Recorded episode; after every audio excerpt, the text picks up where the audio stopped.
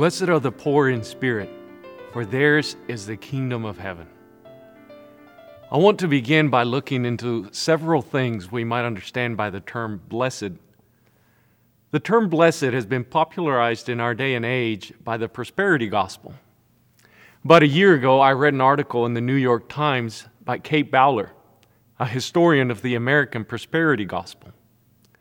According to her brief and simple definition, the prosperity gospel is the belief that God grants health and wealth to those with the right kind of faith. And being blessed is the shorthand way of expressing this belief. However, this hardly makes any sense when we consider the Beatitudes. Those considered blessed by Jesus are the poor, and while he does promise them the kingdom of heaven, his rewards are not always offered in health and wealth or fulfilled on this earth. The Greek word translated here as blessed is makarios, and it could be translated as happy or fortunate. I, however, prefer the Hebrew and Spanish translation. The Hebrew word suggests a particular kind of joy, the joy a pilgrim enjoys on his way forward. The Spanish, bienaventurado, also suggests this kind of joy. The term itself is made up of two words, bien and aventurado, which literally translates into good and adventure. Those blessed by Jesus are those brave enough to follow him on a good adventure. Jesus calls us to be poor in spirit, and oftentimes this is our first stumbling block in the adventure. How much must I leave behind? Like any adventure, packing light becomes the first challenge. In the spiritual journey, packing light is important because it is what allows us to depend on the Father. So the right question to ask is not, how much must I leave behind, but how much am I willing to depend on the Father? Poverty of spirit is being able to say with Jesus, All things have been handed over to me by my Father. Poverty in itself is not blessed, but it can become a blessing when it allows us to depend more radically on the Father. Therefore, being poor in spirit is being poor in self sufficiency. The Father's greatest desire is that we become more and more dependent on Him, as was the case with Jesus and all the saints. Unfortunately, we spend a great deal of our lives avoiding just that. I recently heard a talk right along these lines by Father Thomas Richter. It is titled Trust in the Lord. Father Richter has a wonderful way of describing this invitation to dependence on the Father. He calls it the classroom of dependence. He says every time we find ourselves in a situation we wish we could change, but are unable to change, the Father invites us into that classroom of dependence. A powerful classroom of dependence for me is the confessional, both as penitent and as confessor. Almost all my sins stem from anxiety. I'm narrow minded, controlling, self absorbed, defensive, emotionally distant, childish, and compulsive when I am anxious. If you don't believe me, ask my parishioners. When I go to confession as a penitent, I come out of there with the firm resolve to heed the words of Jesus. Do not worry about your life. Look at the birds in the sky. They do not sow or reap, they gather nothing into barns, yet your heavenly Father feeds them. Seek first the kingdom of God and his righteousness and all these things will be given you besides. My challenge is to exercise this radical trust whenever I find myself in a situation I wish I could change, but I'm unable to change. As a confessor, this radical dependence is so difficult because the people I serve are suffering tremendously in their lives. Like me, they suffer from anxiety although so often their anxiety seems to be more justifiable. I cannot tell you how many times I have felt powerless in the face of their struggles. I wish I could spend an hour with each person, and at times I have. I wish I could be a doctor, a social worker, a therapist, and a lawyer all at the same time, but I cannot. And I find myself radically depending on the Father. Blessed are they who mourn, for they will be comforted. I would like to share with you part of a poem that really captures the beauty of this beatitude. Tis a fearful thing to love what death can touch, a fearful thing to love, to hope, to dream, to be. Tis a human thing, love, a holy thing to love what death has touched. Love is not for the faint of heart.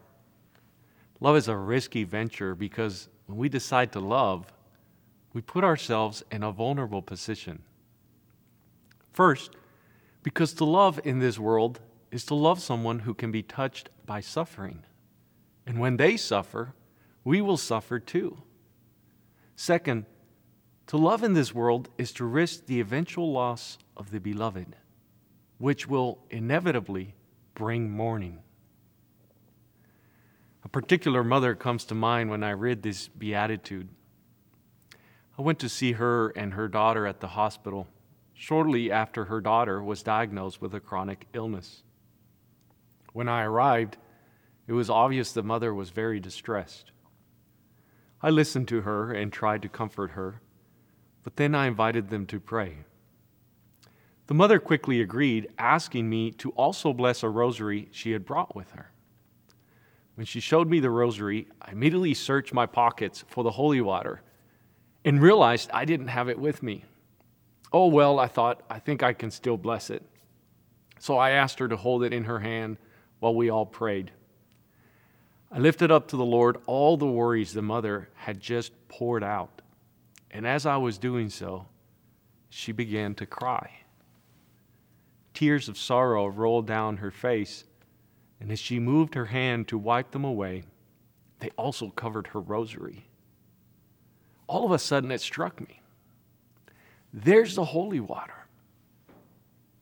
Leaving the hospital, I reflected on how tears can bless any type of mourning. As it was the case when Jesus wept for his friend Lazarus, when tears are shed in hope, they are our best prayer and a manifestation of love. Blessed are the meek, for they will inherit the land. I've heard it said that the best commentary on the Beatitudes is the life of Christ.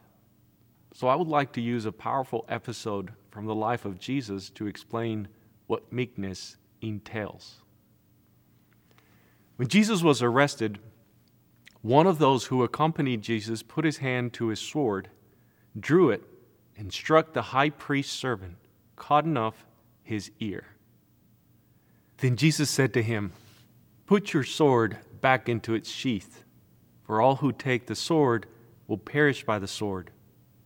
Do you think that I cannot call upon my Father, and he will not provide me at this moment with more than 12 legions of angels? I remember reading this passage a year ago at the Mount of Olives while I was on pilgrimage in Israel. It was very powerful. Given the emotions I was feeling at the time, I remember being angry at the level of violence and division I was hearing daily in the news, much of which had left visible traces in Jerusalem, and which was still a looming threat on the horizon. My anger was farther exacerbated by the helplessness I felt as a poor pilgrim. What could I do? When I read this passage, the beauty of Christ's meekness shone brighter than ever before. To be meek is closely related, if not inclusive, of being humble, patient, nonviolent, and gentle. Their inheritance begins with the land of their own heart. Because, as Thomas Kempis put it in the imitation of Christ, it is the man who has learnt the craft of suffering who really enjoys peace. He is his own master, and the world lies at his feet he has Christ for his friend, and heaven for his patrimony. Blessed are they who hunger and thirst for righteousness, for they will be satisfied. Righteousness here, as usually in Matthew, means doing the will of God. The physiological metaphors of hunger and thirst are very striking in this beatitude. A beautiful prayer before meals uses the same metaphors. I learned it from my brother in law a few years ago. It says, Lord, bless the food in which we are about to partake. Give something to eat to those who are hungry, and always give us a hunger and thirst for righteousness. Hunger and thirst are physiological signs of vitality, and the same is true in the spiritual realm. Jesus gives us his thirst and hunger for doing the will of the Father because this is what it means to be spiritually alive. Blessed are the merciful, for they will be shown mercy.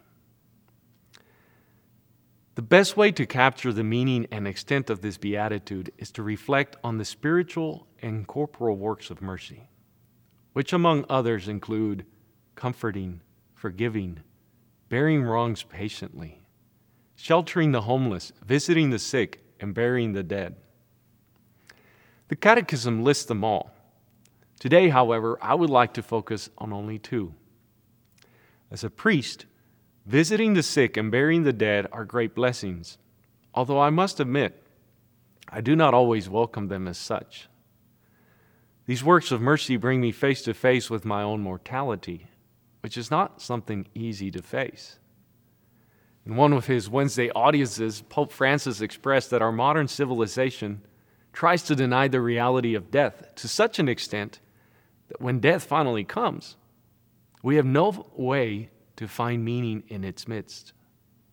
Death, Pope Francis said, is a mystery that manifests what he describes as the vaporous nature of life. It teaches us that our pride, anger, and hate are but mere vanities. Death also reminds us that we do not love enough and that we often forget what is essential in life. Blessed are the clean of heart for they will see God. Clean of heart is a phrase that has to be explained because sin is so often misunderstood as a stain. But as Pope Francis said in one of his daily homilies, sin is not a stain. If it was a stain, it would be enough to go to the cleaners and have it removed. The opposite of a clean heart is not a stained one, but one not centered on God. When I was in seminary, my rector invited us to do the following spiritual exercise. Think of your life as a drama playing itself out in a theater that we call this world. This drama should be a theodrama, that is, it should center on God. If the drama centers on you, it becomes an ego drama. The devil, of course, is perfectly happy with the drama centering on you because it keeps you from seeing God and it allows him to burn down the theater. Blessed are the peacemakers, for they will be called children of God. Thomas Merton wrote Instead of loving what you think is peace, love others and love God above all. And instead of hating the people you think are war makers, hate the appetites and the disorder in your own soul, which are the causes of war. If you love peace, then hate injustice, hate tyranny, hate greed. But hate those things in yourself, not in another. I cannot think of a better way to sum up what it is to be a peacemaker in today's world. And for that reason, I will say no more. Blessed are they who are persecuted for the sake of righteousness, for theirs is the kingdom of heaven. Blessed are you when they insult you and persecute you and utter every kind of evil against you, falsely, because of me. I have chosen to put these last two Beatitudes together because they're so similar. The beautiful thing to notice is that those being persecuted are people who have fallen in love with God. They have fallen in love with Him not in an abstract way, but in the incarnational sense. They see God in Jesus.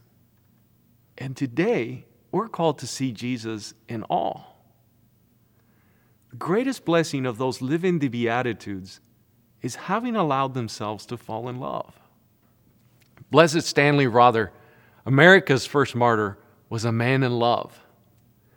In the short documentary shown before his beatification mass, his brother points out that while Father Rother was away from Guatemala, he would spend a lot of time gazing out the door of their house in Oklahoma because he wanted to go back to his endangered flock. This gazing, staring out the door, is the behavior of a man in love. His cousin, Father Don Wolf, got it so right when he said, Stanley didn't go back to Guatemala to die. He went back to Guatemala to live. Because that is where his heart was. Having reflected on each of the Beatitudes individually, I would like to close with a final point. In a journal of spirituality, the late Jacques Guillet reminds us that the Beatitudes have meaning only when pronounced by Jesus, and they are true only because Jesus is there to bring the joy of which he speaks. Otherwise, they're only an insult to suffering. The presence of Jesus creates the joy of the unfortunate and the riches of the poor. Jesus is the fountain sealed of which the Song of Songs speaks. When he opens his mouth, the fountain is unsealed, and from it pour forth a love like no one had ever seen or heard before. And it is from this fountain that we receive the graces that allow us to live the Beatitudes. Of this fountain, the poet Germain Nouveau says, Souls go to sate their thirst like camels.